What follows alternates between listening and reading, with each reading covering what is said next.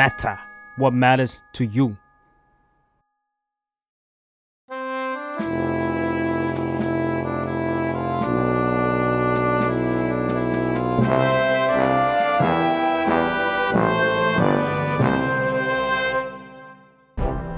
ทนทนทน Uprising เรื่องราวผู้คน fighting เผด็จการจากทั่วทุกมุมโลกนะคะ วันนี้เราอยู่กับ เอิญพงประพัฒน์ครับ และสปายจิรชยาทีมข่าวจาก The Matter ค่ะ วันนี้เราสองคนกลับมาอีกแล้วนะคะ มาเล่าเรื่องราวเส้นทางประชาธิปไตยของประเทศต่างๆ ว่ามันเป็นยังไงบ้าง ซึ่ง EP นี้เราจะกลับมาอยู่กับประเทศที่อยู่ติดกับไทยใกล้ชิดแบบพรมแดนติดกันเลย ประเทศเนี้ยเนี่ยคือเป็นประเทศที่เรียกได้ว่ามีแบบประเด็นเรื่องการต่อสู้เรียกร้องเพื่อประชาธิปไตยอยู่ตลอด นั่นก็คือเมียนมาค่ะครับอืมก็เป็นประเทศที่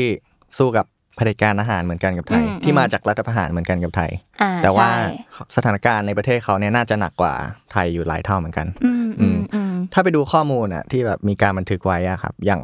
จากองค์กรที่ชื่อว่า AAPP หรือว่าสมาคมช่วยเหลือนักโทษการเมืองของเมียนมาเนี่ยอืมก็จะเห็นเลยว่าหลังรัฐประหารมาก็คือ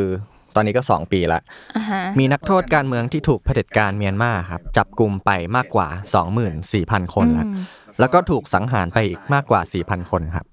แต่ว่าคือยังไงเขาก็ยังสู้กันอยู่อะประชาชนชาวเมียนมาครับอืมถ้ายกตัวอย่างแบบที่เพิ่งเกิดขึ้นไม่นานอย่างวันครบรอบ 2 ปีรัฐประหารของเขาเนี่ยฮะอืมวันที่ 1 กุมภาพันธ์2023อ่าฮะประชาชนก็มีการจัดประท้วงกันที่เรียกว่าประท้วงเงียบหรือว่า silent strike อืมในเมืองหลักๆ ของเมียนมาอย่างเช่นกรุงย่างกุ้งหรือมันเดเลย์นะครับอืมหรืออย่างในกรุงเทพเองเนี่ยก็มีชาวเมียนมามา รวมตัวประท้วงกันเหมือนกันที่หน้าสถานทูตเมียนมานะครับถนนอืมสาทรเหนือในวันนั้น อืมซึ่งก็เข้าใจได้เนาะเพราะว่าแบบในไทยก็มีคนเมียนมามาทำงาน เยอะ ก็เขาก็คงแบบอยากจะมาทำมาแสดงออกอะไรสักอย่างหนึ่งอะในฐานะไทยก็เหมือนเป็นเมืองประเทศหลักที่แบบคนเมียนมาจะหนีมาด้วยอะซึ่ง เอิญบอกว่าวันที่หนึ่งกุมภาที่ผ่านมาใช่ไหมที่เขาใช่มารวมตัวกันแต่จริงๆเขาก็ไม่ได้เพิ่งมารวมตัวกันเนาะเขาก็แบบใช่ใช่มารวมตัวกันตลอดอย่างตอนที่เกิดรัฐประหารเลย ก็เคยมีอืมม็อบหน้าสถานทูตเมียนมาเหมือนกัน อือืมมอ่าหรืออย่างถ้าปีที่แล้วอะถ้ายังจับกันได้ก็มีเป็นข่าวอยู่เหมือนกันอ่าช่วงกลางปี 2022อืมชาวเมียนมาก็เคยมารวมตัวกันที่ที่หน้าสถานทูตเมียนมาเนี่ยแหละในตอนตอนเดือนกรกฎาคมนะฮะอืมอันเนี้ยจะเล่าย้อนไปชนวนเหตุครั้งนั้นนะมันเกิดจาก การที่รัฐบาลทหารเมียนมาเนี่ยมีอืมความเคลื่อนไหวอย่างหนึ่ง ซึ่งก็เป็นข่าวดังอยู่ในอืมไทยอยู่นะแล้วก็หลายฝ่ายในไทยรวมถึงนานาชาติเนี่ยก็ออกมาประนามอืมรัฐบาลทหารเมียนมาด้วย ซึ่งก็คือการประหารชีวิตนักเคลื่อนไหวฝ่ายประชาธิปไตยสี่คนอ่าอ่าอ่าการประหารชีวิตครั้งนั้นนะครับ ในการตัดสินของเขาอะมันก็เป็นการตัดสินในที่ลับอืมแล้วก็เป็นครั้งแรกด้วยที่มีการใช้บทลงโทษประหารชีวิตอะในรอบมากกว่า 30 ปีของเขาอะอื มอืมมันก็เลยเป็นเรื่องใหญ่พอสมควร แล้วก็ทั้ง4คนก็ถูกตั้งข้อหาตามกฎหมายต่อต้านการก่อการร้ายของเขาอะซึ่งมันก็คือยัดข้อหานั่นแหละอ่าอืมเราเราเข้าใจว่ามันแบบมันเพราะมันมันเป็นที่ฮือฮาด้วยส่วนหนึ่ง เพราะว่ามันคือการเอาโทษประหารกลับมาใช้ด้วย แล้วมันก็ใช้กับแบบที่เราเห็นกันเรียกอาจจะเรียกได้ว่ามันคือการใช้กับคนที่คิดเห็นต่างอืมกับรัฐบาลทหารนั่นแหละ อืมอืมซึ่ง เรื่องนี้ที่ยกมาเนี่ยอยากอืมพูดถึงหนึ่งในสี่คนนั้นอะที่โดนอ่าประหาร ก็คือจอมินยูหรือว่าที่รู้จักกันในชื่อโกจิมมี่ครับอืมก็เป็นแกนนำคนสำคัญของฝ่ายประชาธิปไตยในเมียนมาแหละแล้วก็ตอนที่โดนประหารก็คือมีอายุ 53 ปีอืมนะครับก็มีนักวิชาการในสหรัฐคนหนึ่งอะที่ชื่อว่าอิงริดจอร์ดบอกว่า เขาคือเป็นแบบผู้เผยแพร่ประชาธิปไตยอะหรือว่าภาษาอังกฤษคือ educator for democracy อะอ่าก็เหมือนแบบก็เคลื่อนไหวมาทั้งชีวิต แล้วก็ เหมือนแบบครึ่งชีวิตคือใช้เวลาอยู่ในคุกอืมก็คือติดคุกรวมๆกันทั้งหมด 20 ปี จากการประท้วง แล้วก็วิพากษ์วิจารณ์รัฐบาลทหารในเมียนมาเนี่ยแหละอืมจนสุดท้ายก็อย่างที่รู้กันว่าเขาโดนตัดสินประหารชีวิตก็คือก่อนหน้านั้นปี 2021 ก็ถูกจับกลุ่ม เพราะว่าไปโพสต์วิจารณ์คณะรัฐประหารในโซเชียลมีเดียฮะซึ่งไอการโพสต์ก็ก็ถูกตั้งข้อหาว่าเป็นการแบบทำลายความสงบของสังคมอืมแล้วก็สุดท้ายก็ถูกตัดสินประหารชีวิต เพราะว่ามี แบบกล่าวหาว่ามีการติดต่อกับรัฐบาลเงาของเมียนมานะฮะซึ่งก็อ่าเดี๋ยวอธิบายนิดนึงว่ารัฐบาลเงาก็คือแบบนักการเมืองฝ่ายค้านของเมียนมาก็ตั้งขึ้นมา เพื่อแบบคู่ขนานไปกับคณะรัฐประหารอะไรเงี้ยครับก็อืมอืมชื่อทางการก็คือรัฐบาลเอกภาพแห่งชาติ หรือว่า National Unity Government หรือว่าชื่อย่อก็คือ NUG อืมอืมอืมก็นั่นแหละ แต่ว่าโกจิมมี่เนี่ยที่เขาได้มาเป็นแกนนำคนสำคัญของฝ่ายประชาธิปไตยเนี่ยเพราะว่า เขาเคยเป็นแกนนำนักศึกษาในการลุกฮือครั้งหนึ่งอืมของของเมียนมาซึ่งก็เรียกว่าการลุกฮือ 8888 หรือภาษาอังกฤษก็คือเลข 8 4 ตัวเนี่ย แล้วก็ uprising อ่านว่า4 8 uprising อืมซึ่ง 8888เนี่ยไม่ใช่เว็บพนันนะ ไม่ใช่มาเก๊าแปดแปดแปดอ่าแต่ว่าแต่ว่ามาจากวันที่ที่เขามารวมตัวกันก็คือวันที่อืม8เดือน 8 ปี 1988 นะครับอ่า ซึ่งก็เป็นเหตุการณ์สำคัญในประวัติศาสตร์ของเมียนมาเลยแหละ แล้วก็อันเนี้ยก็อยากจะเอามาเล่าในวันนี้ อืมอืมอืมอะโอเค เอิญปูมาขนาดนี้แล้วอืมเราก็ถามต่อเลยอืมว่าการลุกคือแปดแปดแปดแปดมันคืออะไร อาจจะต้องเล่าย้อนก่อนไปนิดนึงว่า เมียนมาก็อยู่กับเผด็จการทหารมายาวนานเหมือนกันอืมนะครับก่อนหน้าที่จะมีการลุกฮือในปี 1988 เนี่ยเขาก็ต้องอยู่กับผู้นำเผด็จการคนหนึ่งที่ชื่อว่านายพลเนวินอืมซึ่งก็ยึดอำนาจมาจากรัฐบาลพลเรือน แล้วก็เป็นผู้นำเผด็จการ ของเมียนมามาแบบร่วมแบบ 26 ปี ก็คือนับตั้งแต่ปี 1962 ถึง 1988 อืมซึ่งก็ในวินคนเนี้ยก็มีการตั้งฉายาให้เขาด้วยว่า แบบเป็น destroyer of Burma อ่าหรือว่าเป็นผู้ทำลายพม่า แล้วก็แม้แต่สื่อหลักอย่างเช่นแบบ The Economist อะเขาก็ใช้ใช้ฉายานี้เหมือนกันตอนที่ประกาศข่าวการเสียชีวิตของเขาในปี 2002อ่าอืมสาเหตุก็คือการปกครองของเขาอะครับ มันก็เป็นการปกครองแบบเผด็จการทหารเนาะในทางการเมือง แล้วก็เอ่อแต่ว่าพิเศษคือในทางเศรษฐกิจอะเขาเรียกว่าเป็นแบบสังคมนิยม ก็คือเอาการจัดการแบบสังคมนิยมมาใช้ในในการปกครองเขา ซึ่งทั้งหมดเนี่ยมันเขาเรียกกันว่าเป็นแบบอุดมการณ์อันหนึ่งที่ชื่อว่า Burmese Way to Socialism เออหรือว่าวิถีพม่าสู่สังคมนิยมอะครับ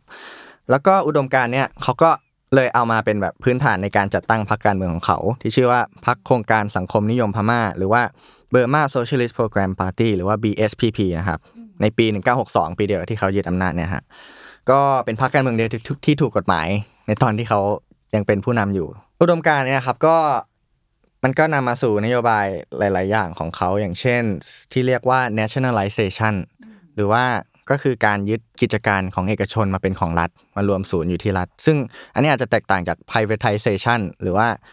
อ่าการปล่อยให้เอกชนดำเนินธุรกิจ ไปของเขาโดยที่รัฐไม่มายุ่ง ซึ่งทุนนิยมส่วนใหญ่ก็จะเป็นแบบนั้นอืมอีกอย่างหนึ่งที่สำคัญคือการปิดประเทศอะ ถ้าถ้าจำกันได้แบบพม่าก่อนอันนี้ก็คือแบบเป็นประเทศปิดอะอืมอืมอืมซึ่งมันก็สร้างความเสียหายให้กับประเทศแบบทำให้ประเทศยากจนหนักมากอะไรอย่างเงี้ยครับอืมเหมือนมันขาดการติดต่อกับประเทศอื่น ๆ ไป แล้วก็เลยส่งผลกับ เศรษฐกิจของเมียนมาในตอนนั้นอืมแล้วตอนที่ในวินเขาเป็นผู้ปกครองเมียนมาเนี่ย เป็นเป็นคนอืมเป็นเป็นรัฐบาลของเขาเนี่ย มันเป็นยังไงบ้างอะสถานการณ์ในเมียนมาในตอนนั้น มันก็เผด็จการมันก็กดขี่แหละ อืมก็มีการประท้วงโดยนักศึกษาอยู่เหมือนกันในเมืองหลักของของเมียนมาเนี่ยครับ ก็เริ่มมีการรวมตัวตั้งแต่ 1965 เป็นต้นมา แต่ว่าก็ถูกปราบปรามอย่างหนักหน่วงมาโดยตลอดครับ แต่ว่าทีนี้เนี่ยมันเหมือนจะมีจุดเปลี่ยนเกิดขึ้น ในเดือนกันยายนปี 1987 ที่รัฐบาลของเนวินเนี่ยประกาศยกเลิกการใช้ธนบัตร 25 จัด 35 จัด แล้วก็ 75 จัด โดยที่ไม่มีการชดเชยอะเท่ากับว่ามันศูนย์เปล่าอะอ่าอ่าอ่าเออซึ่งรัฐบาลก็ให้เหตุผลว่าเป็นการแบบขัดขวางการค้าของกลุ่มกบฏพ่อค้าตลาดมืดในชายแดนอะไรเงี้ยครับ แต่ว่าพอประกาศแบบยกเลิกค่าเงินอะ มันก็ทำให้เงินส่วนใหญ่ของประชาชนไร้ค่าใช่ไหมเงินเก็บ มันก็สร้างความโกรธแค้นให้กับนักศึกษาโดยเฉพาะนะครับ ก็อันเนี้ยมันก็เริ่มเป็นเป็นแบบจุดเปลี่ยนให้เริ่มมีการออกประท้วงกันอะพูดแบบง่ายๆมันคือเหมือนแบบจู่ๆแบงค์ยี่สิบเรามันจะกลายเป็นแค่แบงค์มันก็ใช้กระดาษทำอะไรไม่ได้เลยะเออกระดาษแผ่นหนึ่งอ่าโอเค มันก็เข้าใจได้ว่าแบบอ่าแล้วคนที่เขามีเงินด้วยจำนวนเท่าเนี้ยอยู่อะจะทำยังไงล่ะในเมื่อรัฐบาลไม่ได้ชดเชยอ่ามันก็ไม่แปลกอะที่แบบคนจะโกรธกันอะไรเงี้ยอืมอืมแล้วก็มันก็สะสมไปเรื่อยๆครับ ความโกรธก็มีประท้วงเกิดขึ้นเรื่อยๆ นับตั้งแต่เหตุการณ์ตอนนั้นก็คือปี 1987 ช่วง 1987 1988 ใช่ไหมพอถึงเดือนมีนาคมปี 1988อะมันเริ่มมีการใช้ความรุนแรงมากขึ้นเรื่อยๆ แล้วก็แบบมีการใช้แก๊สน้ำตาสลายการชุมนุมอะไรเงี้ยครับ จนมีนักศึกษาหลายคนเสียชีวิตเหมือนกัน อืม อันเนี้ยอยากเล่าถึงเหตุการณ์หนึ่งในเดือนมีนาคมปี 1988 นี่แหละ วันที่ 16 มีนาคม ก็มีตำรวจมาสลายการชุมนุม ในบริเวณสะพานอันหนึงในกรุงย่างกุ้งที่เรียกว่าสะพานขาวอ่า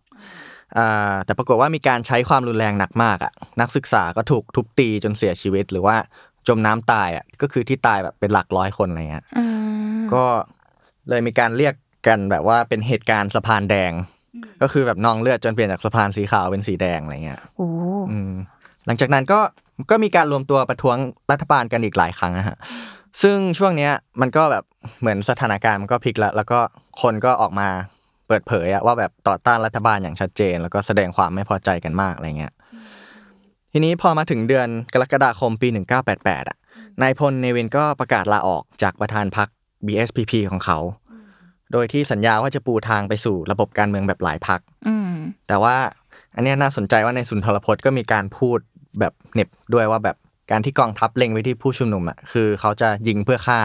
ไม่ใช่แบบยิงเล่นๆอะไรเงี้ยอ่าเหมือนแบบก็ไม่ได้สำนึกอะไรเงี้ยคือคือก็พูด พูดออกมาในสุนทรพจน์เลยอืมว่าที่เล็งยิงไปเนี่ย เราเล็งยิงเพื่อฆ่านะอ่าไม่ใช่เล่นๆนะอืมอย่างเงี้ยอืมก็สะท้อนว่าแบบก็ไม่ได้สำนึกอะไรแล้วก็หลังจากนั้นอะก็สะท้อนอีกก็คือมีการตั้งคนคนหนึ่งมาเป็นผู้สืบทอดอำนาจก็คือนายพลเซ็งลุวินอืม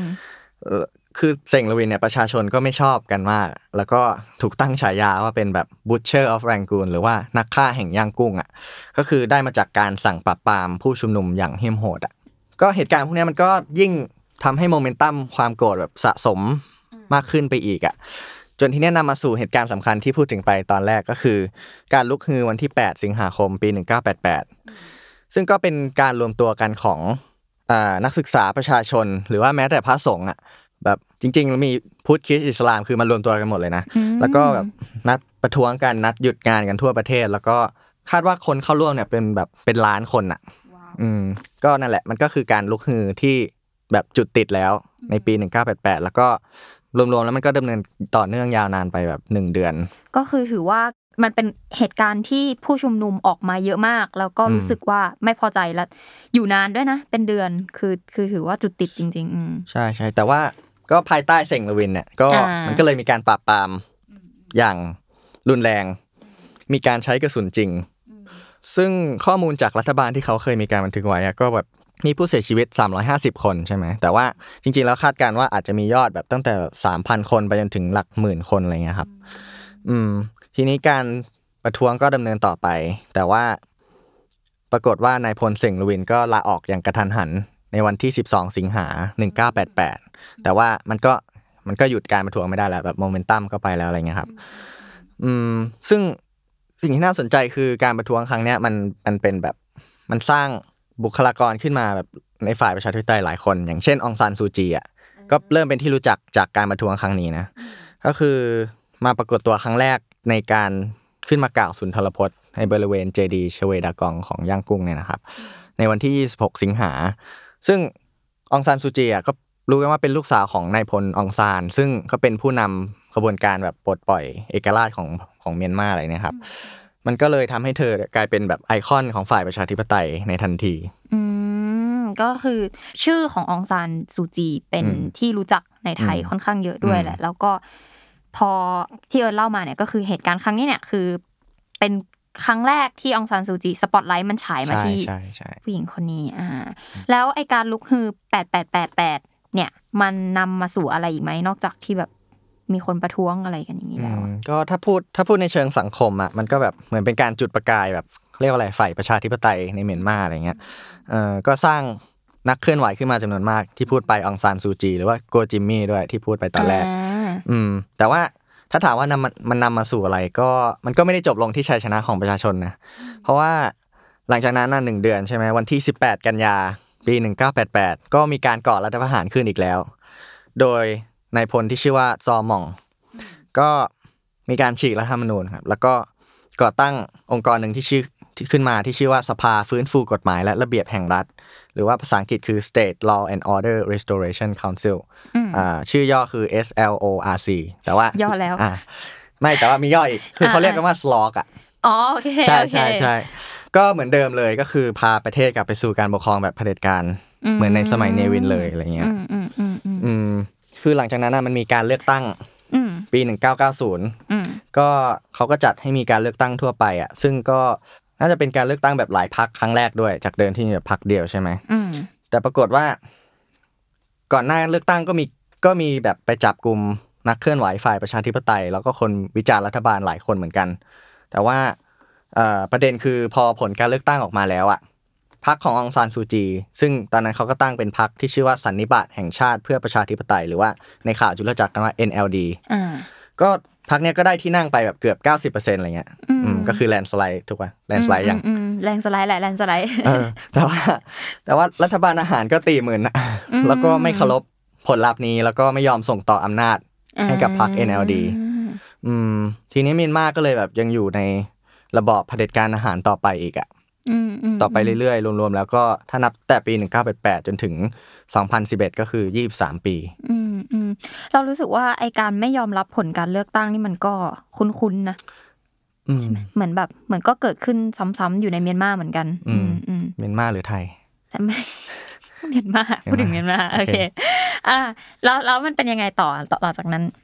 ประเด็นก็คือพอผลการเลือกตั้งออกมาเนี่ยอืมพรรคขององซานซูจีอะซึ่งตอนนั้นเขามีการไปตั้งพรรคที่ชื่อว่าพรรคสันนิบาตแห่งชาติเพื่อประชาธิปไตยอืมหรือว่าในในข่าวที่รู้จักกันคือ NLD อ่าก็ก็ได้ที่นั่งไป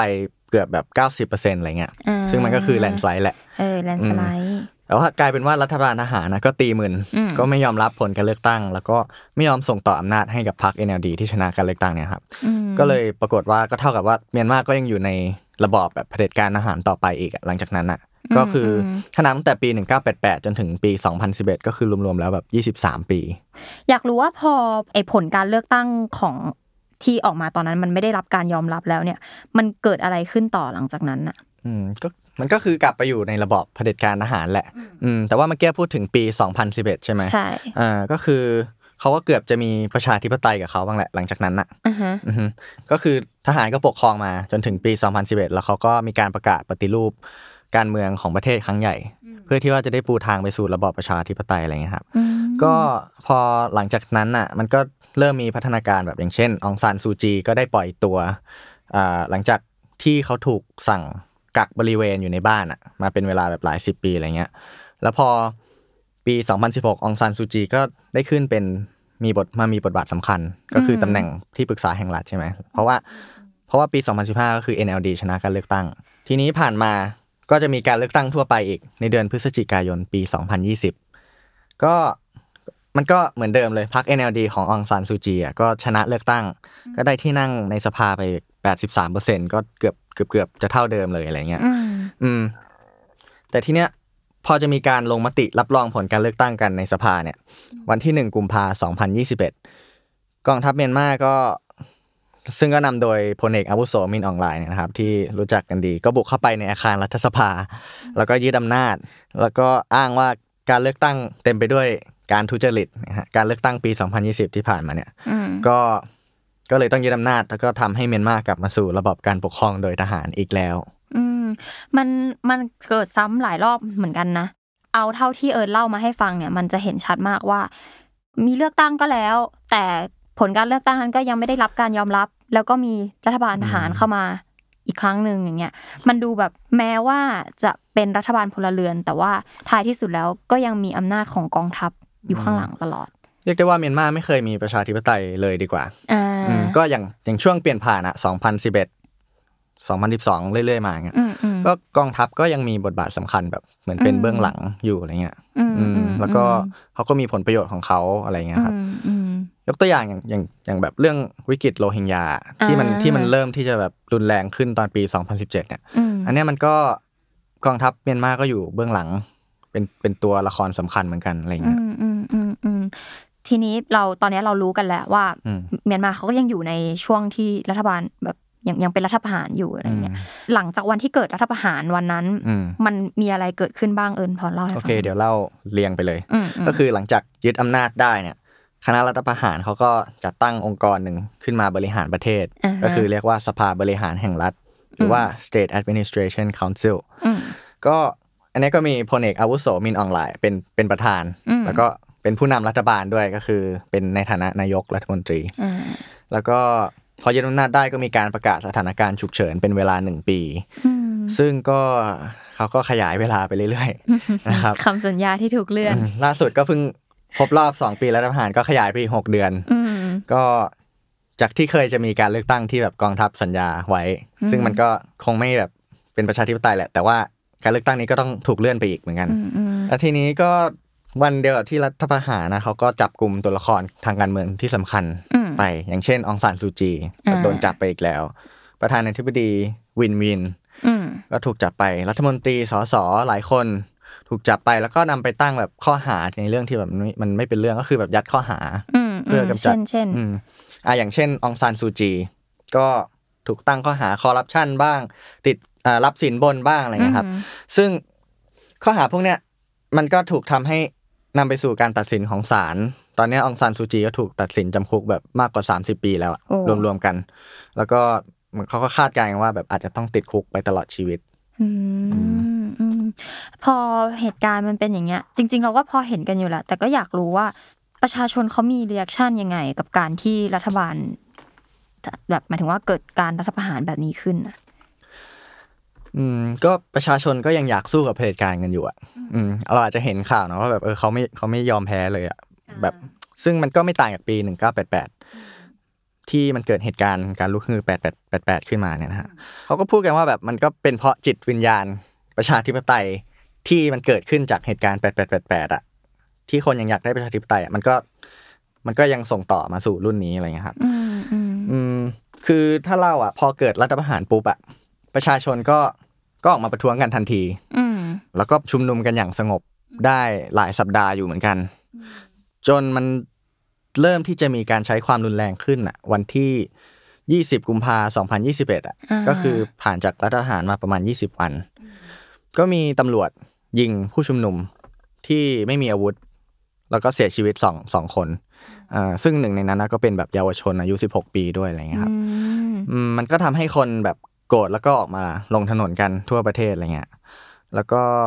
คนก็นัดหยุดงานกันทั่วประเทศ อันเนี้ยก็เป็นแบบ ชุมนุมกันแบบหลักล้านคน อืมอืมเราอืมเราจำสถานการณ์ในช่วงวันนั้นได้อยู่อย่างเยาวชนอายุ16ที่เสียชีวิตเนี่ยก็จำได้ว่าอืมมีคนแชร์รูปเธอเยอะมากอืมในในเหตุการณ์ประท้วง เพราะว่าเขาก็มองว่า จะปล่อยให้เธอถูกทำให้หายไปอย่างเงียบๆไม่ได้อะเรื่องราวนี้มันจะต้องถูกเล่าต่อว่ารัฐทำอะไรกับประชาชนอะแล้วบรรยากาศเป็นไงตอนนั้นได้ได้ตามไหมถ้าสำหรับคนไทยนะข่าวไทยเราจะเห็นความรู้สึกร่วมอืมของคนไทยที่เราอินกับ การเรียกร้องประชาธิปไตยเหมือนกัน แล้วเราเห็นประชาชนโดนกระทำแบบนั้นเหมือนกัน แล้วของเขาหนักกว่าด้วย เพราะว่ามันคือการใช้อาวุธจริงกระสุนจริงแบบอย่างนั้นเลยอะไรอย่างเงี้ย มันก็ทำให้ยิ่งทำให้คนรู้สึกโกรธแล้วก็รู้สึกอยากช่วยให้เมียนมาได้แบบอืมได้นั่นแหละอืมเหมือนแบบในฝั่งไทยมันก็แบบรู้สึกได้เลยอะว่าแบบอืมประชาชนเขาสู้แบบสู้อะใช่สู้จริงๆใช่ใช่แล้วก็จริง ๆ มันจะมีแบบพวก คนที่มีชื่อเสียงหลายคนด้วย อันเนี้ยถูกอืมคอมเพลอืมของไทยเยอะมากอืมคือ พวกคนที่มีชื่อเสียงนายแบบ หรือแบบมิสเมียนมาอืมอ่า คือเขาก็ออกมาแบบใช้เวทีของเขาในการสื่อสารเรื่องนี้เลยว่าเฮ้ยตอนเนี้ยมีประชาชนเมียนมาที่กำลังถูกรัฐกระทำรุนแรงอยู่ อยากให้ทุกคนสนใจอะไรอย่างเงี้ยหรือแบบอย่าง นายแบบชื่อดังของเมียนมาเขาก็มีผู้ติดตามแบบหลักล้าน ก็ลงโพสต์ภาพแบบเกิดเหตุการณ์ประท้วงขึ้นอะไรอย่างเงี้ยเออมันมันเห็นว่าโหยทุกคนเขาเขาห่วงแหนประชาธิปไตยมากอืมแบบมากๆทุกคนอะแบบอืมมันก็มีแบบหมอพยาบาล เออใช่มาหมดเลยใช่คนทำงาใช่นในอาชีพต่าง ๆอะไรเงี้ยใช่ทีเนี้ยพอเขาก็ออกมาสู้กันใช่ไหมพอมันพอมันแบบคนต่อต้านหนักมากแบบเริ่มบานปลายอะไรเงี้ยฮะกองทัพก็เริ่มแบบโต้กลับแล้วก็ใช้ความรุนแรง เต็มรูปแบบเลยอะไรเงี้ยอ่าก็มีรายงานเหมือนกันว่าแบบ เวลาตำรวจกับทหารที่เขาจะใช้ปืนยิง ซึ่งมันเริ่มจะถี่ขึ้นเนี่ยอืมเขาจะยิงผู้ชุมนุมแบบที่หัวอ่าเล็งเลยใช่ไหมอืมอันเนี้ยนึกถึงเนวินที่พูดไปเลยว่าเอแบบอเวลายิงยิงเพื่อฆ่าอะไรยิงเงี้ยเพื่อค่ะอือืมมพอฝ่ายรัฐบาลเขาเริ่มใช้แบบความรุนแรง อืมก็ผู้ชุมนุมก็เริ่มที่จะหนีกันแบบออกไปนอกเมืองอะไรเงี้ยครับ แล้วก็ ก็มีหลายส่วนเหมือนกันที่แบบไปเข้าร่วมกับกองกำลังที่ที่ก่อตั้งขึ้นใหม่อืมเอ่อชื่อว่ากองกำลังปกป้องประชาชน หรือ People's Defense Force หรือ PDF อืมในขณะที่นอกจากกองกำลังอะก็มีภาคประชาชนเหมือนกันอืมก็มีองค์กรที่เคลื่อนไหว ที่เรียกว่า Civil Disobedience Movement หรือว่าขบวนการอารยะขัดขืนอะไรเงี้ยครับ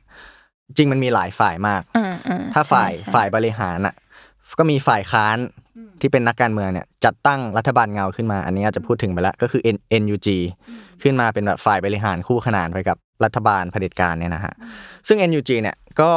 องค์กรในต่างประเทศอะอย่างเช่น แบบรัฐสภายุโรป หรือว่าวุฒิสภาของฝรั่งเศสเขาให้การยอมรับว่าเป็นแบบตัวแทนของประชาชนเมียนมาที่แบบชอบทำจริงๆอืมอืมอืมอืมซึ่งอันเนี้ยจะไม่ค่อยเห็นในเอเชียเท่าไหร่เหมือนกันแบบประเทศหมายถึงว่าประเทศในเอเชียประเทศอื่นๆอย่างเช่นไทยก็อาจจะไม่ได้ ให้ความชอบธรรมขนาดนั้นอืมอืมอืมขณะเดียวกันกองทัพเมียนมาก็เริ่มที่จะแบบปราบปรามฝ่ายต่อต้านแบบหนักขึ้นหนักขึ้นอะไรเงี้ยฮะ โดยเฉพาะในพื้นที่ที่มันเป็นแบบควบคุมโดยกองกำลังชาติพันธุ์อะอืมอืม รุนแรงมากขึ้นแล้วก็ไม่เลือกหน้ามากขึ้นอะไรเงี้ยอืฮะมอืมอืมซึ่งการมาของรัฐบาลทหารมินออนไลน์เนี่ยมันอาจจะรุนแรงกว่าในอดีตหลายเท่าอยู่เหมือนกัน แล้วก็รุนแรงกว่าที่อื่นๆ จนมันแบบกลายอาจจะกลายเป็นสงครามกลางเมือง จริง ๆ แบบเป็นสงครามจริง ๆ เลย โดยเฉพาะในพื้นที่ชายขอบอย่างที่พูดไปอืมเราเราคุ้นๆอยู่ เพราะว่ามันจริง ๆ มันเห็นข่าวตลอดเนาะในอืมตลอดปีที่ผ่านมามันก็จะมีทั้งแบบ อย่างเหตุการณ์เมื่อธันวาปี 2021อะที่มีผู้เสียชีวิตเยอะมาก ซึ่งเราจำได้ว่าตอนนั้นนะมันถูกเรียกว่าแบบคริสต์มาสสีเลือดอะ คือเหมือนกับเพราะว่ามันเป็นวันที่ในขณะที่ประเทศอื่นๆอะเขาไปเฉลิมฉลองกันอะ แต่ว่าในเมียนมามันกลับมีการสังหารหมู่เกิดขึ้น แล้วมันแบบอืมมันเห็นแล้วมันก็สะเทือนใจอะอืมอืมเออซึ่งกรณีแบบเนี้ยมันมันไม่ได้มีแค่ครั้งเดียวเนาะอืมปี 2022อะก็มีแบบหลายครั้งเหมือนกันนะที่เป็นข่าวแบบดัง ๆ อะอ่าอ่าอยากยกตัวอย่างให้ฟังอย่างเช่น โรงเรียนในรัฐสะกายในเดือนกันยาปี 2022อะ ก็มีแบบเฮลิคอปเตอร์ของกองทัพเมียนมาก็เข้าไปแบบถล่มจนแบบเสียชีวิต13คน ซึ่งอืมเป็นเด็กนักเรียนอะอย่างน้อย7คนอืมอืม หรือว่าอย่างคอนเสิร์ตในรัฐคาชินอะเดือนตุลาปี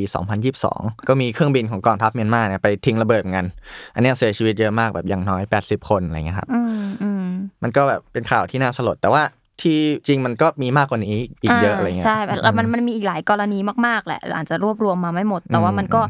สะท้อนอะว่าการฆ่าสังหารประชาชนมันเกิดขึ้นตลอด เพราะไล่ดูเมื่อกี้ที่เราพูดกันเนาะอืมเอ่อคริสต์มาสปี 2021 แล้วก็มาเฮลิคอปเตอร์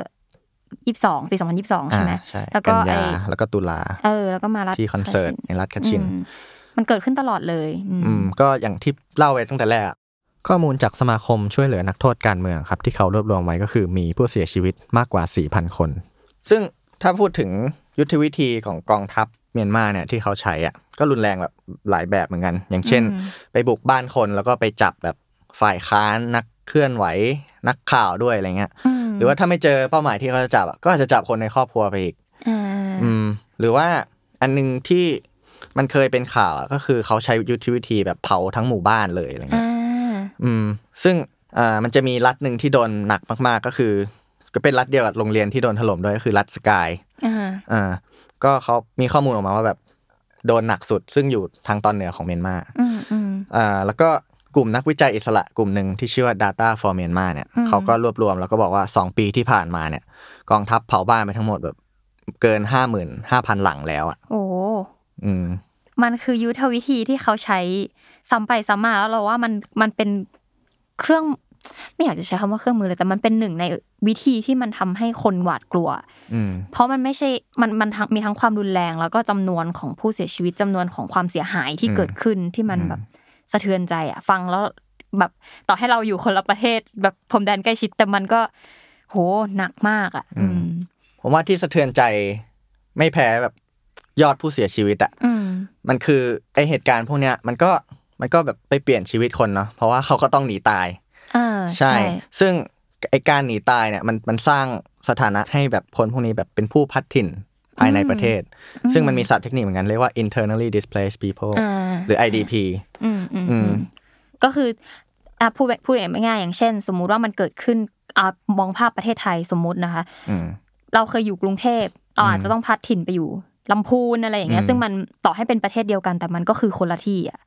ใช่ ซึ่งถ้าเราจินตนาการว่าเป็นเราเป็นหนึ่งในนั้นอะ มันก็แบบมันก็สะเทือนใจเหมือนกันนะที่เราต้องจากบ้านจากใช่อะไรที่ที่ฉันเคยอยู่หายไปแล้ว อยู่ไม่ได้แล้วอย่างเงี้ยอืม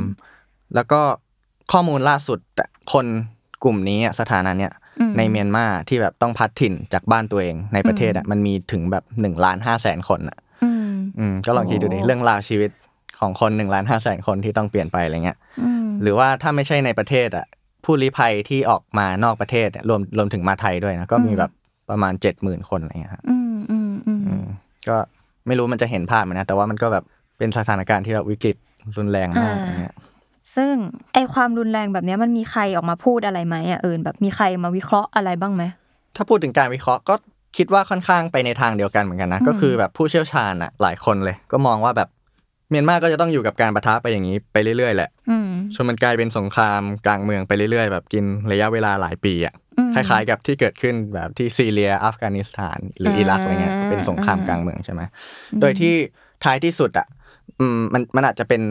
เป็นแบบโมเดลหนึ่ง ซึ่งเขามีการใช้คำว่า Balkanization บาคาเนเซชัใช่นก็คือคาบสมุทรบาลข่านเนาะอืมซึ่งมันหมายถึงแบบว่าการที่พื้นพื้นที่หนึ่งอะ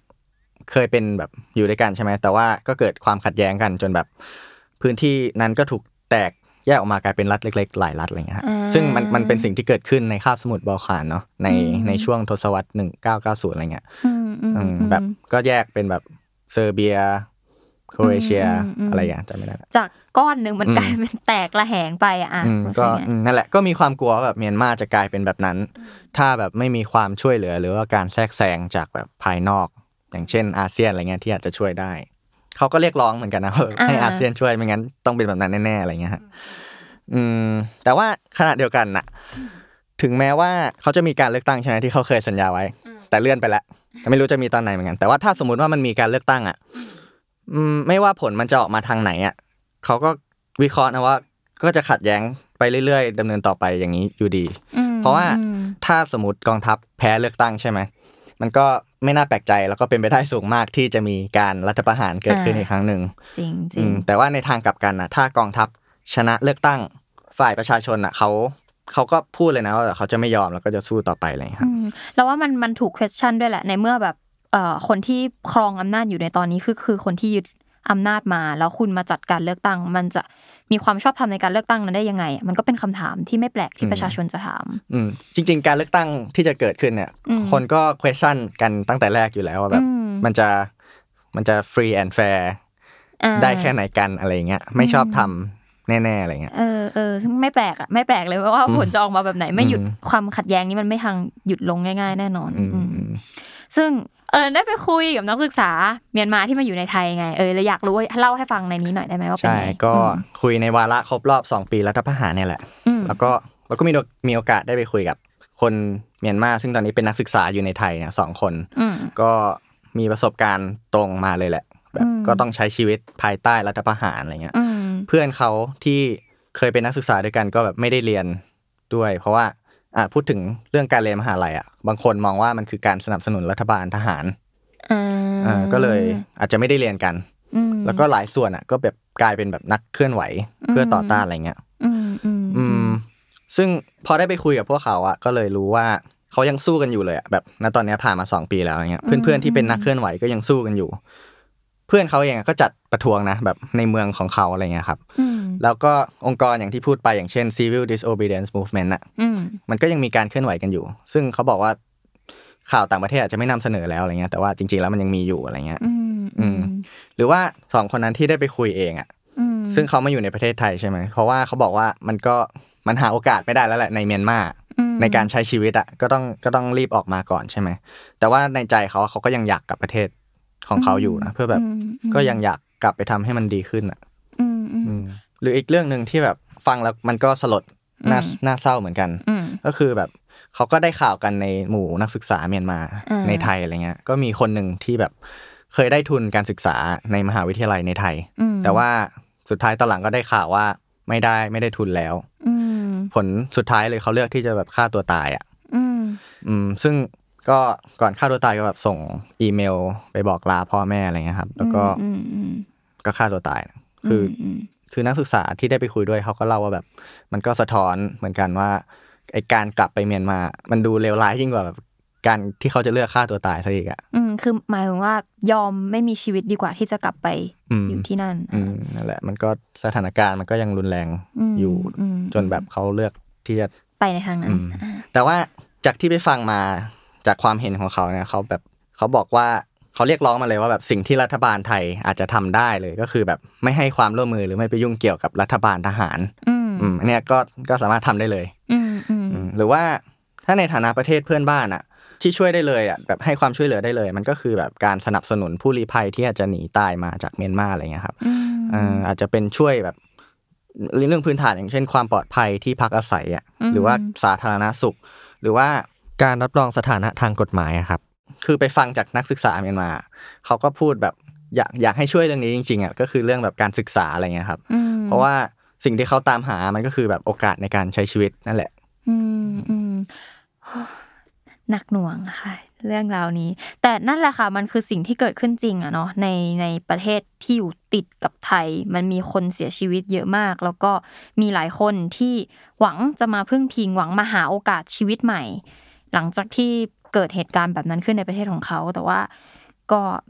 จริง ๆ การเรียกร้องจากนานาชาติอะที่อยากให้แบบประเทศในกลุ่มอาเซียน ไม่ใช่แค่ไทยเองเนาะมีบทบาทกับการกดดันเมียนมาเนี่ยมันมีมาตลอดอืมเวลาที่เราเห็นตามข่าว เราจะได้ยินข่าวแบบนี้มาตลอด แต่ว่า เราคิดว่าด้วยความที่ ภูมิภาคนี้อะมันก็พูดยากเหมือนกันว่าว่ามันเป็นสิ่งหนึ่งที่มันมีจุดร่วมกันอย่างหนึ่งในภูมิภาคนี้คือประชาธิปไตยมันยังไม่ได้มีอืมจริง ๆ นั่นแหละอืมอืมโอเค ทั้งหมดนี้ก็คือเหตุการณ์ที่เกิดขึ้นในเมียนมานะคะ ซึ่งจริง ๆเนี่ยที่เราหยิบยกกันมา มันก็ยังเป็นแค่ส่วนหนึ่ง มันยังมีอีกแหละ ดีเทลเยอะแยะมากใช่มายใช่ใช่ให้แยกไปแบบเรื่องการฆ่าล้างสังหารหมู่อะไรเงี้ย ก็มีอีกเยอะอืมมากๆ ซึ่งเก็บไม่หมดอะอืมอืม เพราะว่าจริง ๆ เมียนมาเป็นประเทศที่แบบหลากหลายมาก กลุ่มอ่าชาติพันธุ์เยอะมากอะไรเงี้ยร้อยกว่ากลุ่มอืมเท่าเท่าอืมที่จำได้อ่าอ่าก็ยังมีอีกหลายประเด็นแหละอืมแล้วก็การต่อสู้ของพวกเขาตอนนี้ก็ยังไม่จบยังคงดำเนินต่อไป แล้วก็ยังต้องน่าติดตามอะว่ามันจะยังไงต่อคำสัญญาที่บอกว่าจะให้มีการเลือกตั้งเกิดขึ้น มันจะมาเมื่อไหร่ แล้วมาแล้วจะเป็นยังไง ผลจะเป็นแบบไหน อันนี้ยังต้องตามกันต่อไปจริง ๆ ค่ะว่า ประชาธิปไตย มันจะเบ่งบานได้จริงๆไหมในภูมิภาคนี้ ในภูมิภาคนี้นะครับ โอเค EP นี้ประมาณนี้ค่ะ EP หน้าเป็นที่ไหน เดี๋ยวเรามาติดตามชมกันนะคะ วันนี้ขอลาไปก่อนค่ะ สวัสดีค่ะ สวัสดีครับ